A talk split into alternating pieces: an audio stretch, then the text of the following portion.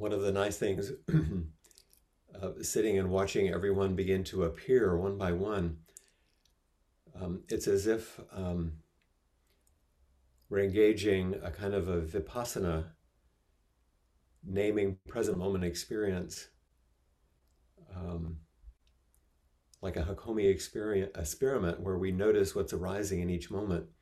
And what's arising is, and you, you name them, like I'm thinking, itch, pain, planning.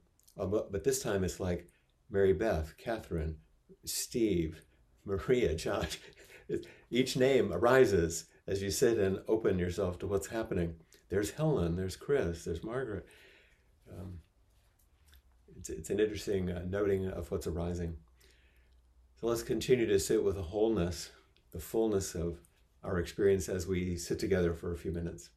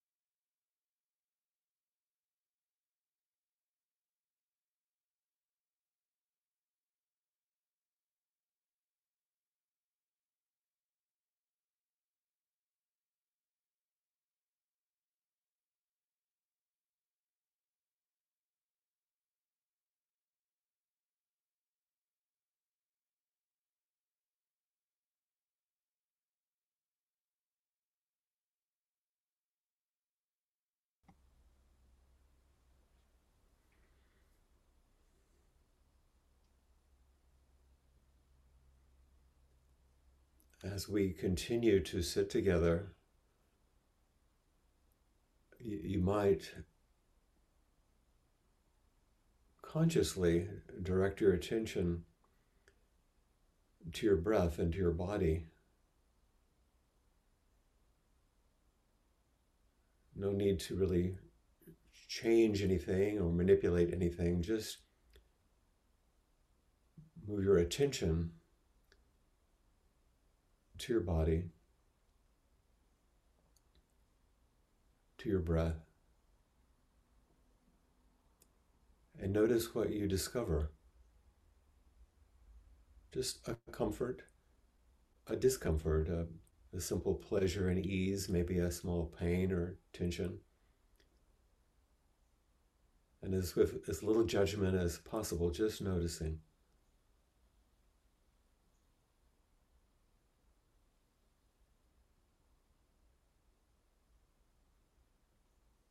This body here now.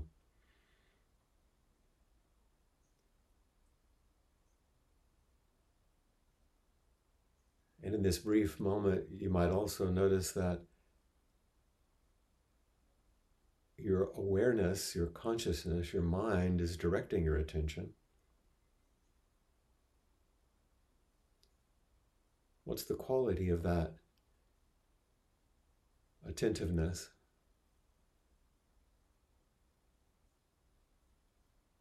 Maybe a, a mindful, open attentiveness. There may also be some lingering concern you brought with you, or some bit of worry about what's going to happen later in the day, or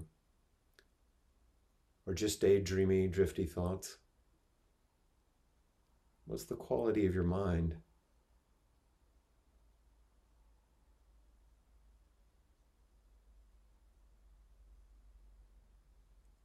As your awareness attends to your sensing body and thinking mind. And also the quality of your own heart.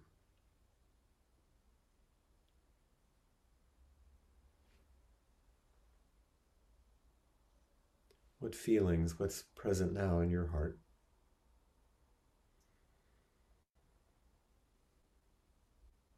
Even the simple image of like a flower, is it relatively open or a bit more closed? Without judgment, just noticing.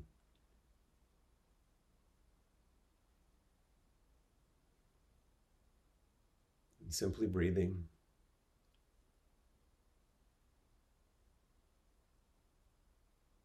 Allowing this gentle, mindful attention to unfold present moment experience.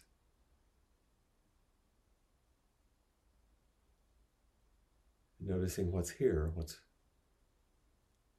how you're meeting this moment.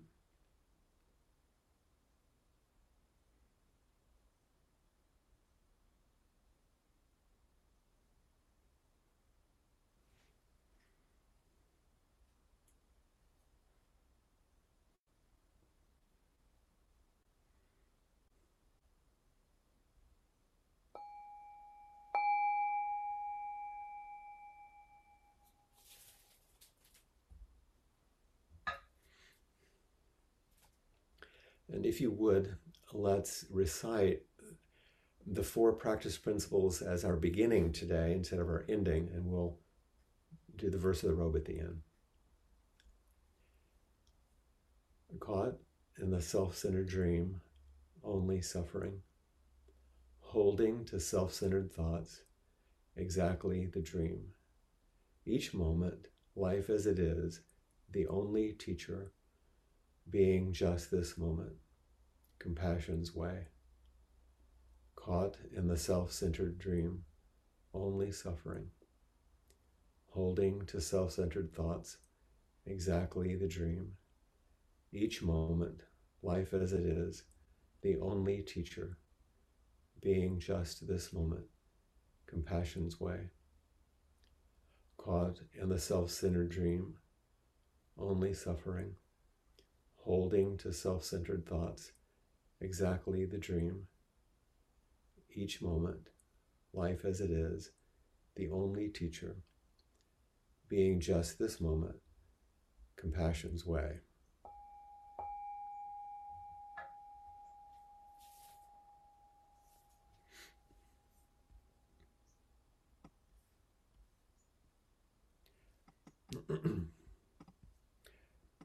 I hope that it's easy for you to to hear and to feel as we recite those lines the real essence of what you're actually practicing.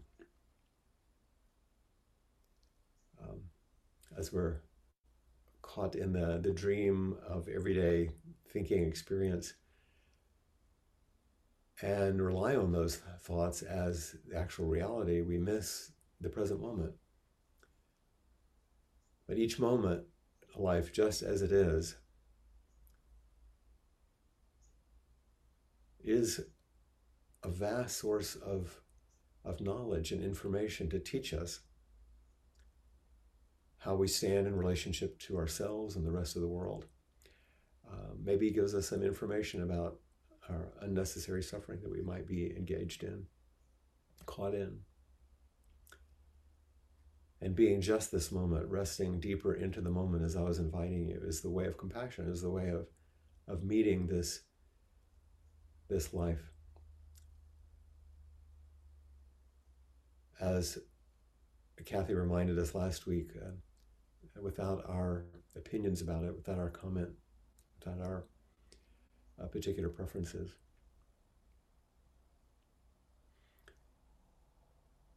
The, one of the foundational teachings that the Buddha brought us was uh, the teachings on the fundamental practice of mindfulness.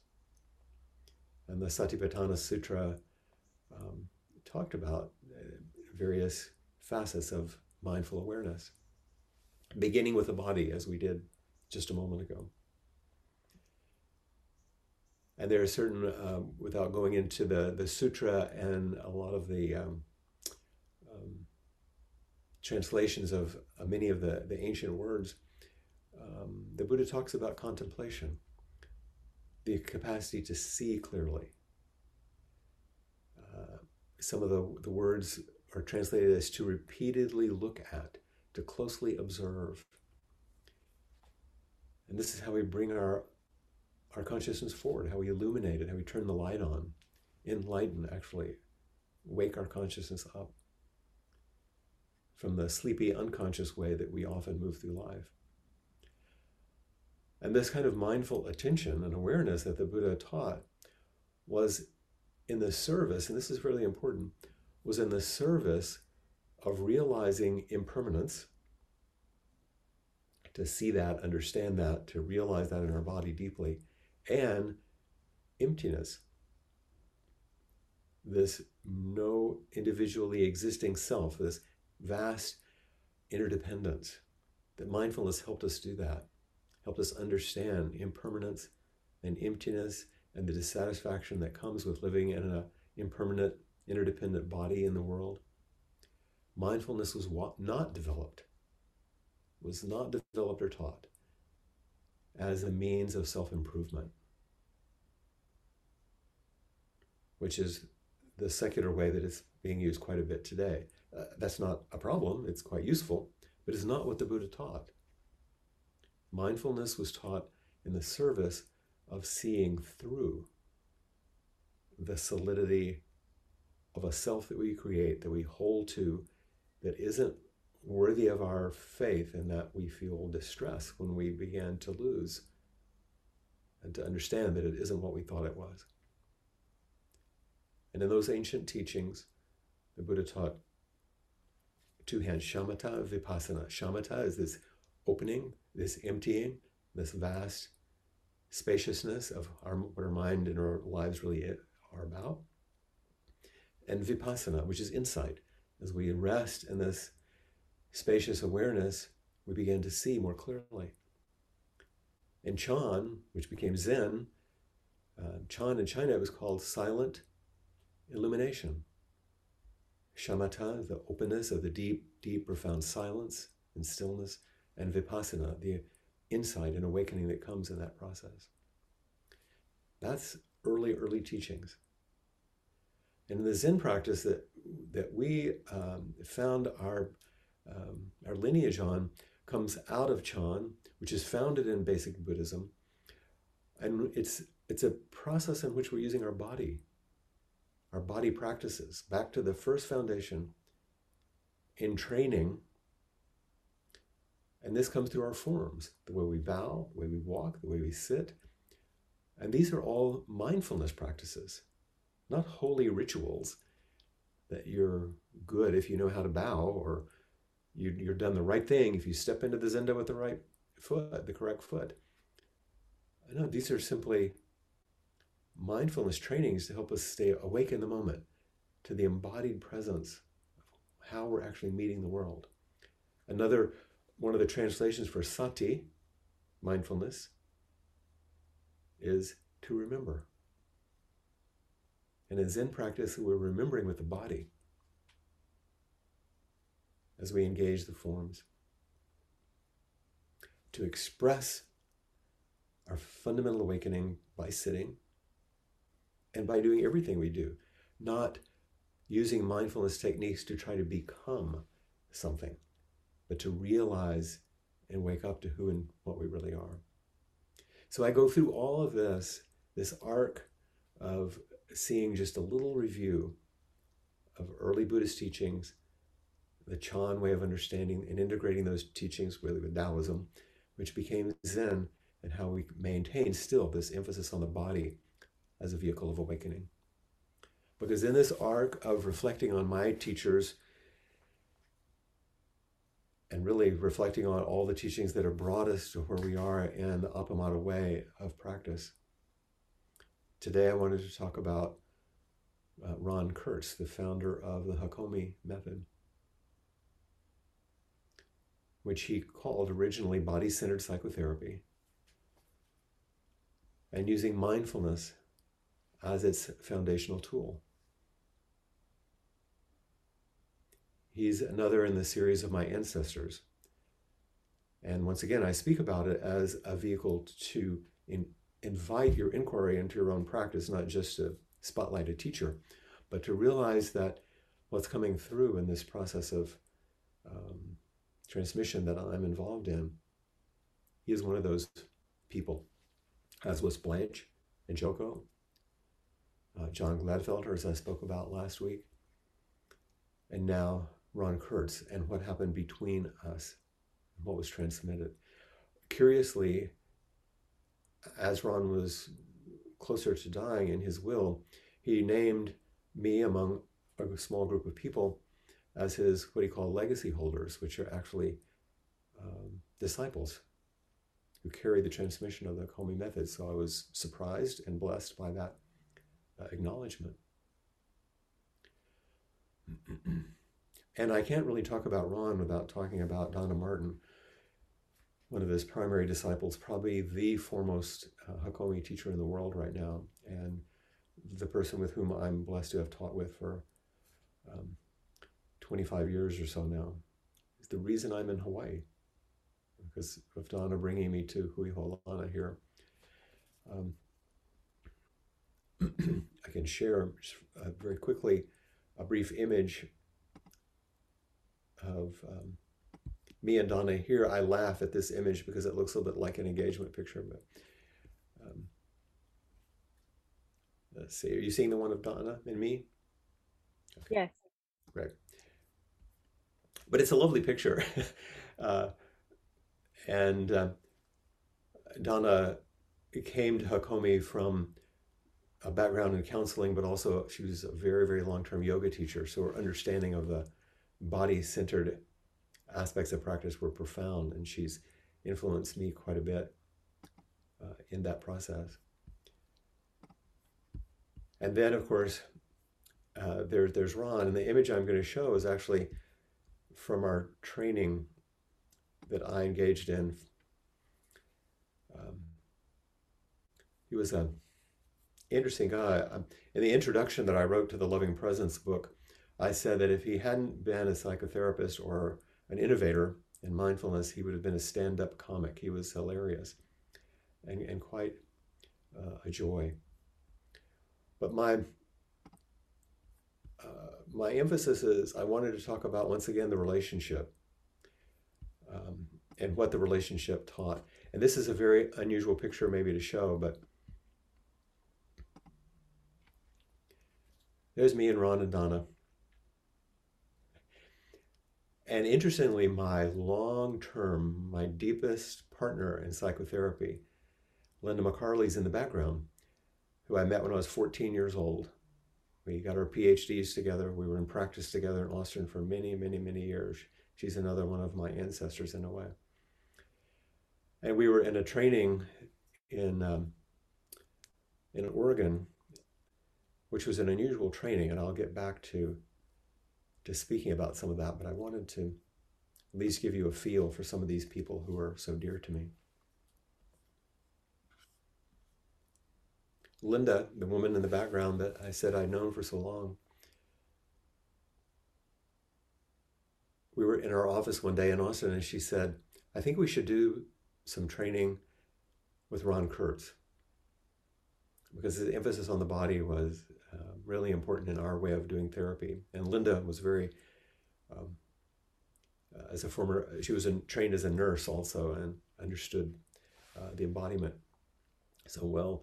And we found that Ron was teaching something called a loving presence training a week at Esalen, Esalen Institute in California, in December of 1993. So it's quite a long time ago, almost almost 30 years ago now. And so we signed up and went with a couple of our friends. Um, in a way, partly to have a vacation because it's always great to go to Esalen um, and to meet Ron. And of course, those uh, delightful um, decisions that you make sometimes uh, turn your life, as this did. And it was the early days of Ron teaching a loving presence sequence out of Hakomi, and that's uh, more for a class later. But I met someone in that training who had also uh, joined us, and he was reading a little book with him during the breaks called Zen Mind, Beginner's Mind. And I asked him about it, and he said, "Yeah, he he said I just finished a practice period at Green Gulch and just left and came down to Esalen." I said, "What's a practice period? What's Green Gulch?" And he said, "Whoa, it's a Zen training center, and Suzuki Roshi was the founder."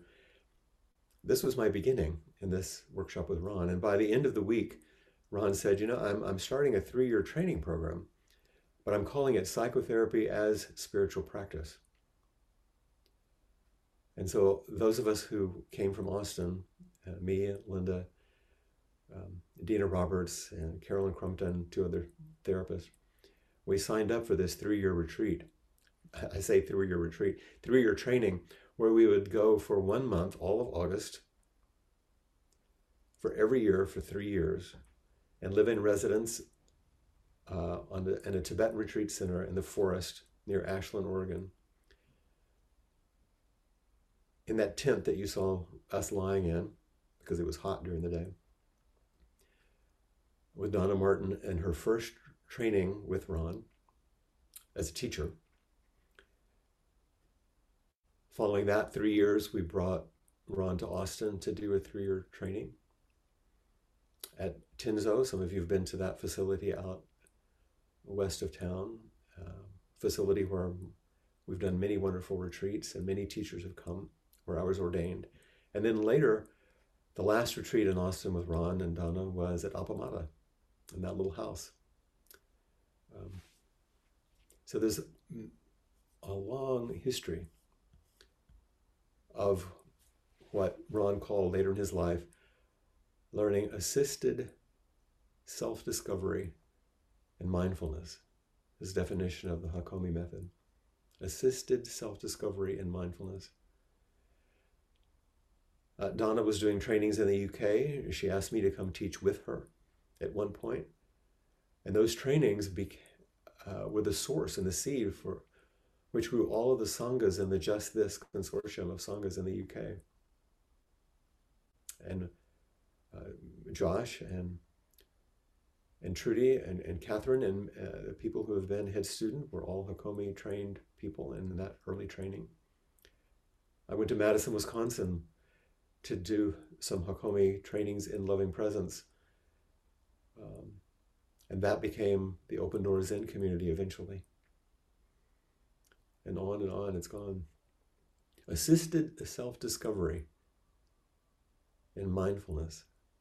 Assisted the essence is spiritual friendship.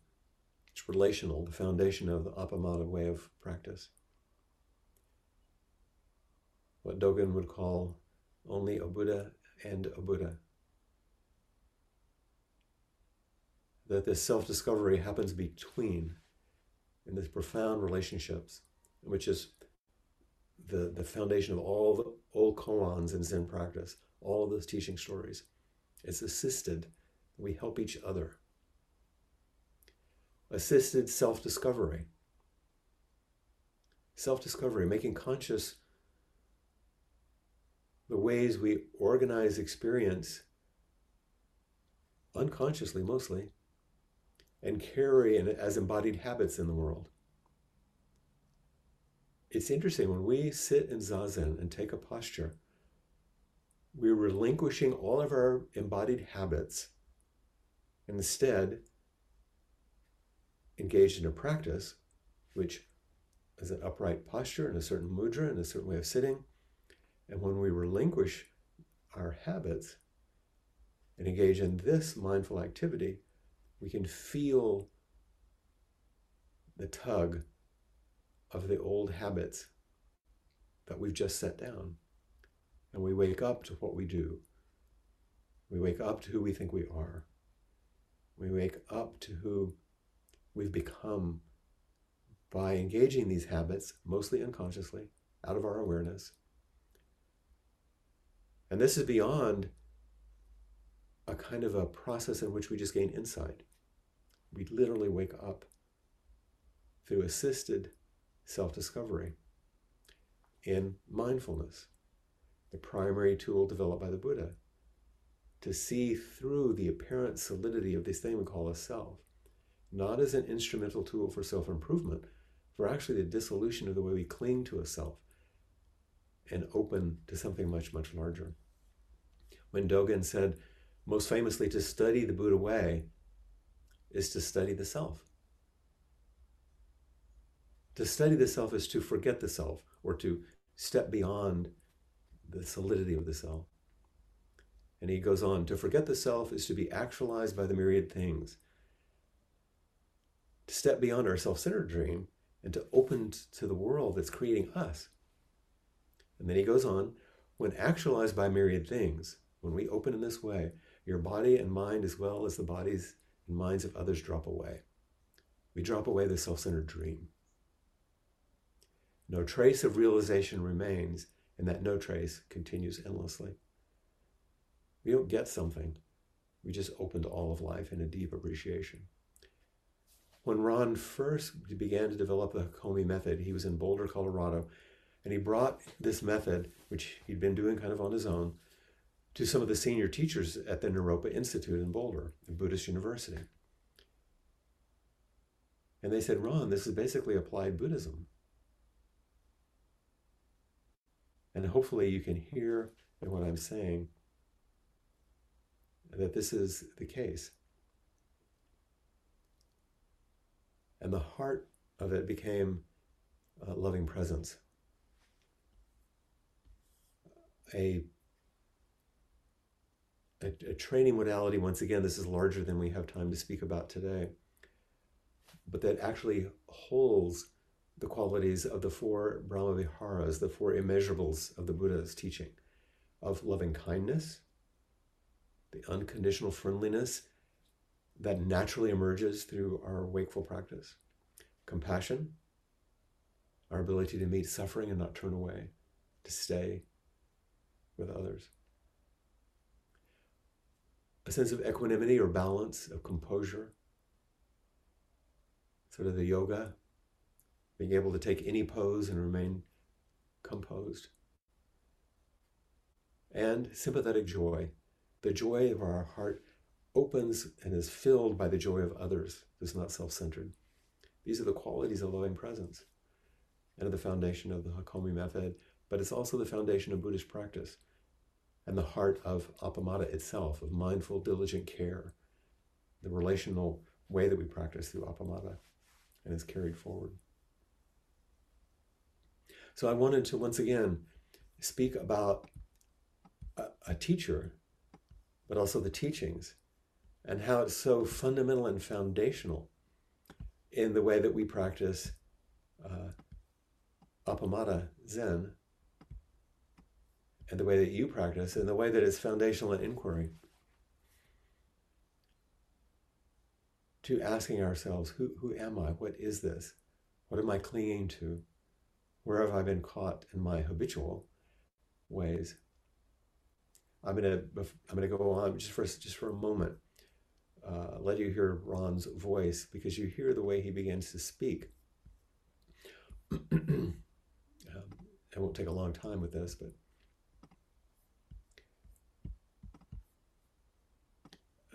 when he begins to describe the method, listen to what he says right away.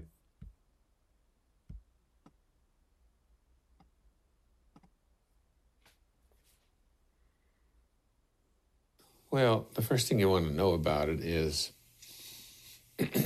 it's about helping someone study themselves. You know, like you want to find out why you do what you do. I can help you do that. And that's a that's a the general attitude, and it requires. Uh, it happens in certain phases. Um, there's a phase where we prepare to do this self study part um, and in that phase, we build a relationship and we uh, we find things that we can self-study. We'll maybe link that with the inquiry so you can take a look at it further. But you can see that self-study is foundational not only in what Dogen was saying in the 13th century, but what Ron was saying in that, in that we can find a way to do that in a relationship. If you listen to that video, which is only about six minutes long, and every time he says therapist, just translate spiritual friend or teacher. And you'll hear everything that we actually do in Zen practice, in a way, in opening ourselves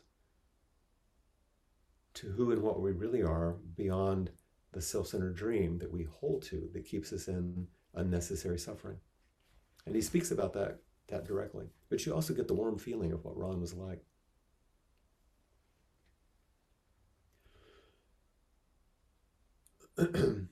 I want to invite you to raise your hand, of course, not just to reflect on what you've heard, but to ask whatever questions you have or bring forward. But first, I'd like, if I could, I think Josh was here. Um, if he would raise his hand and come forward just for a moment. and I'll do that uh, because he's one of the people who had, uh, oh, and Trudy, thank goodness. Um, both of them have had direct uh, experience with Ron. Um, and, and Trudy still is one of the very senior trainers in Europe and really in the world in the Hakomi method right now. So if you might want to make a comment of, of what you've heard or anything that's come forward as I've spoken this this morning. I'd love to hear your voices. and I didn't see you earlier, Trudy. That's why I mentioned Josh's name. I was uh, I was doing Meals on Wheels. Oh yes, with the family. Oh. Our our blessings go to you with all of the struggles that you've both had. Thank you. I I was um, so touched when you were just talking about um, about Ron and the gift that that came through Donna and then you, and for me the sense of um, the practice of loving presence. That having been a therapist in another modality, where you kind of invited people to offer unconditional positive regard, but you gave them no clue how to do it. To move into Hakomi and find this whole practice that really allowed it to, to become an embodied experience that that just that practice if you look for what inspires you something just opens and softens in your heart and that was um, that fitted so much for me but it was also so expansive so mm-hmm. um, you know I've, I've had a real feeling of um, my Hakomi colleagues being my, my spiritual friends mm-hmm. um, you know the the foundation of that in our practice um, and uh, yeah just immense gratitude for that really and for yeah. for that li- that sense of lineage. Um, it's a strong thread isn't it? And uh, and, and one might not understand it until you experience it that it it teaches us how to fall in love with the world. Absolutely. Even with all of its everything. With everything. And ultimately with each other. Yeah. Yeah i feel i feel so touched by your by your talk flint. I feel quite quite tearful. Um, and uh, i remember when i knew you were coming to um, sheffield to to uh, to teach us and uh, and kind of really getting in touch with those first days when you gave a talk and we had coffee with you, and just how everything has kind of flowed like a stream through the UK, um, through the um, the great gifts of many people, such as Ginny and Donna, and uh, we have to mention Ginny. Mm-hmm. Yeah, yeah, and and just so much gratitude that the stream, even before I met you, was just flowing through the 90s and you were doing all of that. And mm-hmm. yeah, just just so grateful for for these um, these wonderful opportunities and experiences and and people. Yeah, it's very very beautiful to hear you you talk about people you love in recent weeks. It's so heartening. Well, it's, it's the energy I think that carries us forward. Mm. Without that, we're just like in some university carrying knowledge forward, which is nice, but this is a different thing. Yeah. How we carry each other forward. That stream is, is alive. Yeah, and I've just thought of the stream in Switzerland, and it's uh, Sophie's birthday today. Oh, um, that's wonderful. She's up in the mountains looking after the cows, but you know, she too has you know created Absolutely. that stream for us. Thank you so much for your comments and your support. Thank you. Send our love. And if I ask, um, I don't know if it's possible together, even though you're separate, if John Eric and Jessica, can you both come on? Since we're doing couples. I plan. Uh, and the, uh, the reason I ask is because you've been so immersed in Hakomi yourselves, uh, but you didn't know Ron directly. So what's it like as a, as a next generation and, and very, very committed Zen practitioners? Uh, how, how does this flow for you two? I see Hakomi and Appamada as, as very much one and the same thing. Appamada is where I first encountered Hakomi, and it's where I think I've learned um, where I first encountered loving presence. It's through you and Peg and, and the rest of the Sangha. I really felt it in an embodied way. Mm-hmm.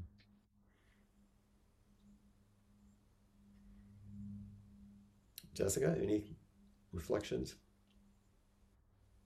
Yeah, I, I mean, I, I feel it through you. I feel it through you and through Donna. Hmm. Um, I've studied in a lot of different arenas, uh, even and, and, through different teachers. And um, I think the realization of loving presence being the foundation of everything has been absolutely life transforming. Mm-hmm. Yeah. Thank, thank you for uh, for that because we're in, in some ways um, aff- affirming this way of transmission that continues. Uh, so, so thank you both very much, and for your continued transmission. We, I uh, have one thing to add. We, whenever we see a heron or a crane, we call it Ron, John Eric and I. Yeah. and so we, we feel like Ron is always with us in the in the birds. Um, um, and I didn't say, but I think everyone might know that Ron has died, so he's not with us any longer. So, but he is in that in that that certain way. I will. Uh, when when Peg when we were developing so much of what we've done at Appamada, um, she said, "What should I train?" And I said, "Why?"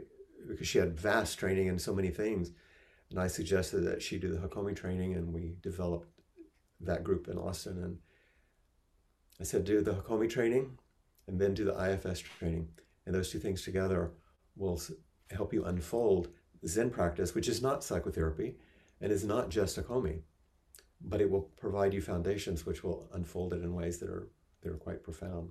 And she did that. And to her credit, involved both of those um, streams in our precepts program quite deeply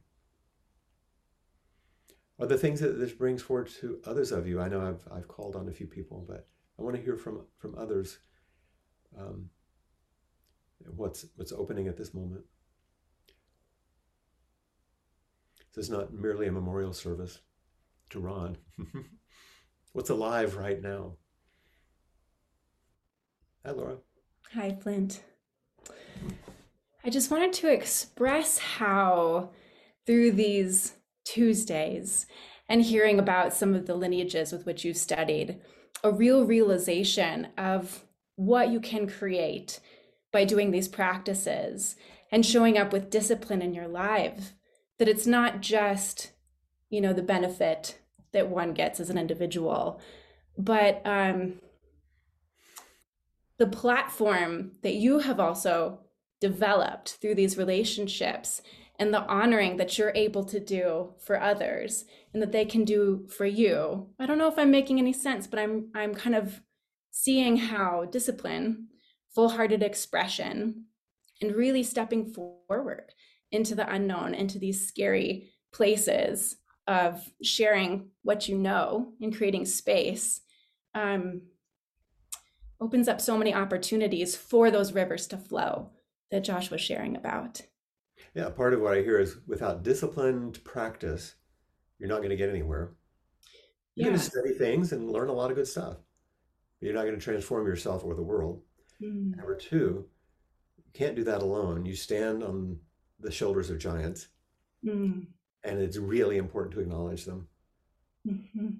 Yes. Am I hearing you? Yeah. Yeah. Thank you for expressing it. And I think as a Things young. Right. And as a young person thinking of my journey and and sort of, you know, what I want to do in the world, there it really has illuminated more of this aspect of how I want to show up. Less about the doing, but how I show up then creates invitations for doing things that will have meaning and will have purpose, but realizing that the practice really is at the foundation of Yeah. all of that and the relationships as you're as you're elevating too. And how you show up is the way Ron was going to starting that video, which you can watch later. For example, if I go to um, a professional conference um, Hakomi IFS, American Group Psychotherapy, I used to go to, but anything else like um, uh, Buddhism in America conference I've got, I don't look to see some topic I want to learn. I look to see who I want to be with. Mm, I don't care what they're talking about. I want to be in their presence and be with them and feel what how is this person in the world mhm. so I can find that. Yeah. That's what I'm looking for. Yeah. This reminds other stuff. That's easy. I can read books. right. What's valuable is how can I be with another person so that what's transmitted can start to move through us. Mm.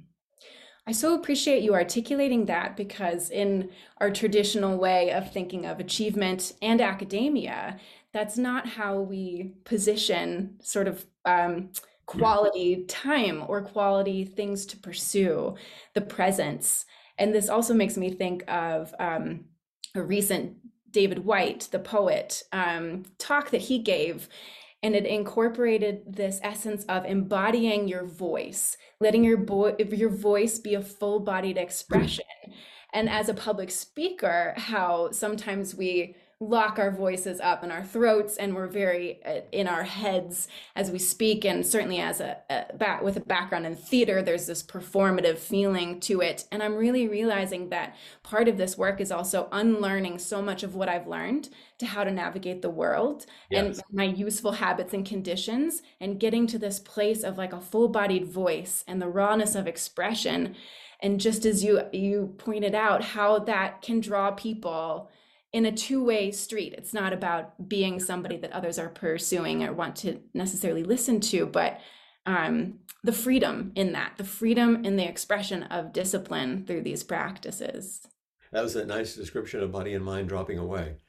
To yeah. the immediacy and the uh, um, authenticity that comes through zen practice mm-hmm. what you're just talking about. It's a massive not just unlearning it's, it's a softening and dropping away so there's something else comes forward, and that something else it are those wonderful qualities.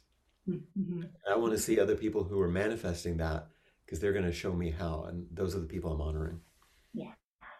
And I want to thank you too, because your role in my life has demonstrated this and has shown me what I want to continue to embody and all of the mystery of um, what can come from that, from that kind of curiosity, the unknown, and the foundation of practice. That's our hope. Yeah. Thank you. Thanks for letting me explore this with you. Kim, you'll be next.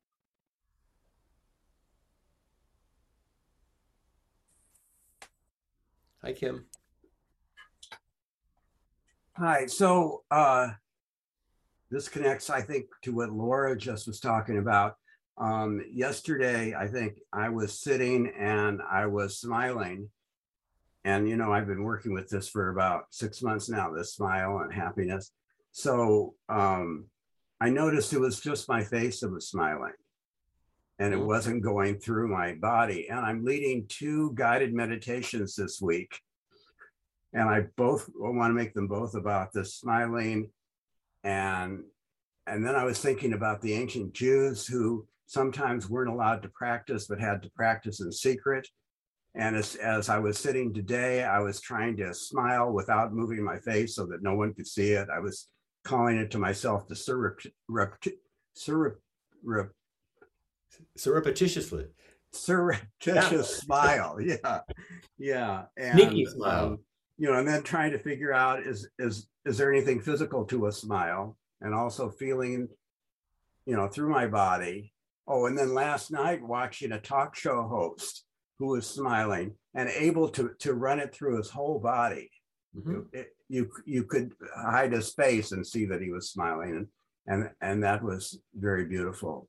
Um, so I don't know exactly where I'm going with this, except that it was a, it was an opportunity for me to feel the difference between something that other people would might see in my face and feeling something through my body. Also, we've come across that idea that if you smile, if you're if you smile for 20, uh, hug someone for 20 seconds, uh, endorphins go through your body and something changes. And and um, I actually had my blood pressure taken two days in a row and was um, had a, a, huge variation in points by trying to focus on how I was feeling and and relaxing my entire body it was very interesting. I don't know if it was that, but it seemed to be that that made the difference. I also liked one doctor and didn't like the other, and that seemed to. There's that. It's complicated, yeah. isn't it? About all these things that are impinging on us and that we're processing and we're shaping the way we organize experience. And it's all happening all the time. And if we start to wake up to it, that's why I really like the title of the book we use for precepts, Waking Up to What You Do. And one of the things I hear you saying today, Kim, with the emphasis on the smile, is you're just really paying attention to how much your body is the vehicle for practice. And also feeling when it wasn't. That's right. But all that is is how central it is either way. Yeah. And if we want to feel joy in the world, not just happiness, but the joy that can pervade even the difficulties, not cover them up, but be there with them, then that joy is a little different than just a smile on the face. But it begins with some sense of uh, priming that pump and opening our heart. Thank you. Becky.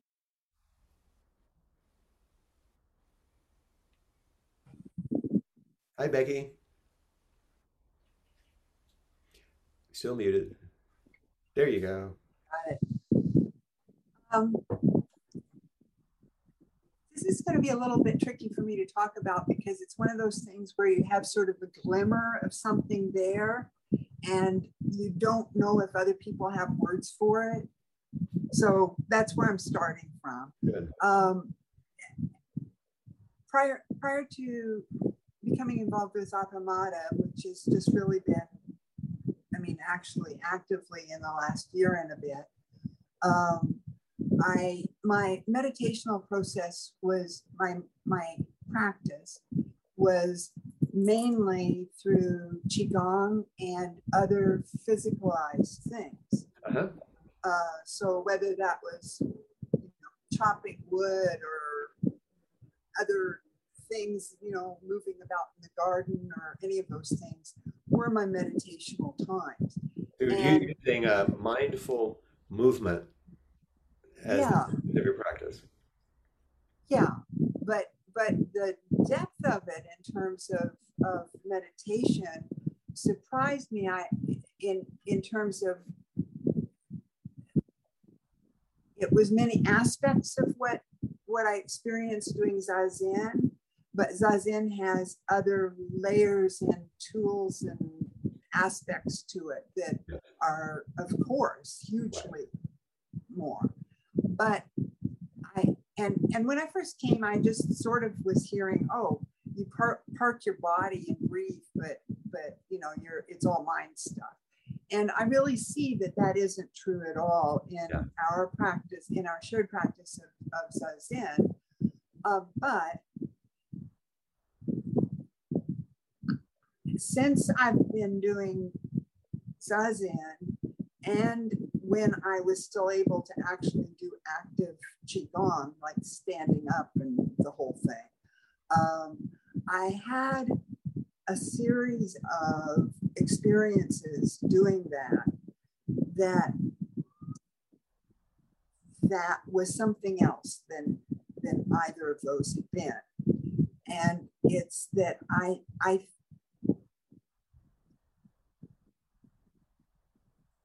I think we're underestimating our body's role in relationship to what might be available to us.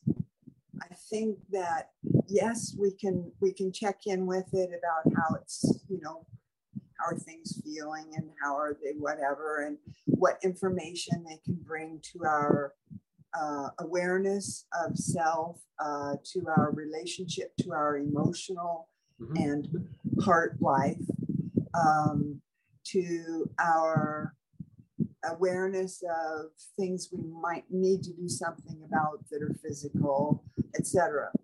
But just as the robe is vast outwardly, it also is vast inwardly, and that when when when Sandra was offering the qigong online, uh, then when things got really hard for me, one time she said, you know, just something that I had said to other people when I was sharing qigong with them and so on is, you know, just listen to your body. And I go, well, of course, you know, that's what I'm doing here is I'm listening to my body. And then she said, your body knows. And somewhere that reverberated through me. And what happened for me in the Qigong after that for a while was a thing where it's like the, the body has a way of directly communicating with the awareness and consciousness that we can have. But there's a different step somehow to our having access to what that conversation is that's going on. But we uh, can't. That, and that conversation, that conversation is what practice helps you hear. Your body is your awareness.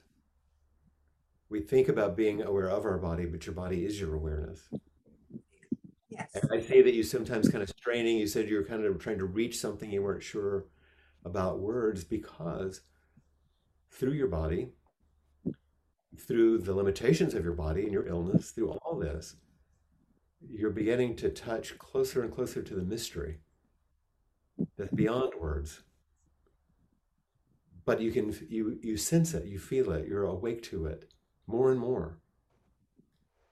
And it isn't just your body, it isn't just your mind. There's something larger, and the settling in zazen allows you to begin to open to that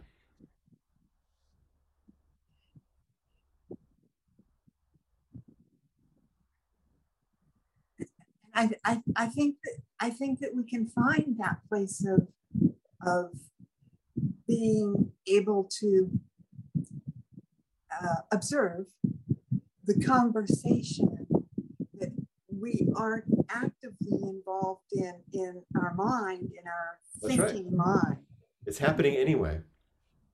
it is happening anyway for sure but i mean it, it all does make a lot of sense but it seems like there's so many there's so many possibilities that we are That's right. that that we never even come across the idea of or never meet someone who talks about stuff or or something and partly i think that's because people who do have things that people don't talk about that that it's hard to it's hard to say it Well, here, here's here's part of the secret, and we're coming to the end of our time.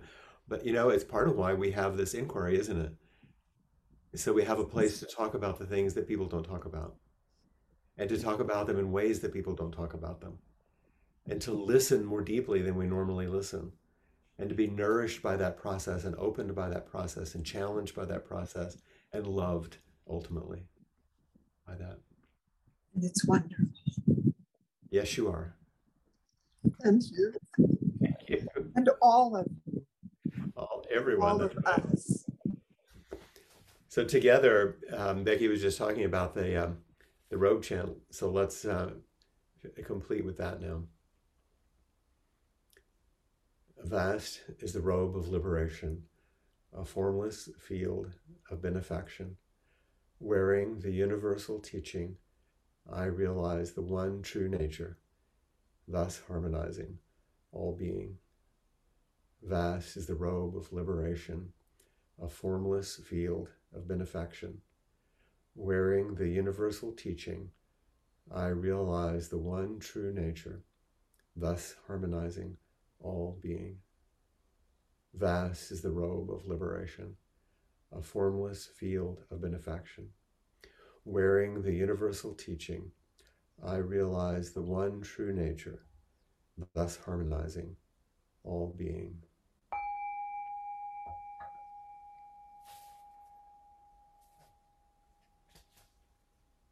Thank you, everyone. Enjoy your week. I look forward to seeing you next week. And Jessica?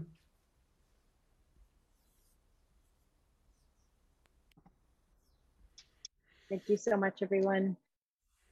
Appamada's programs and facilities are supported by your generosity, and your generous contributions make such a difference.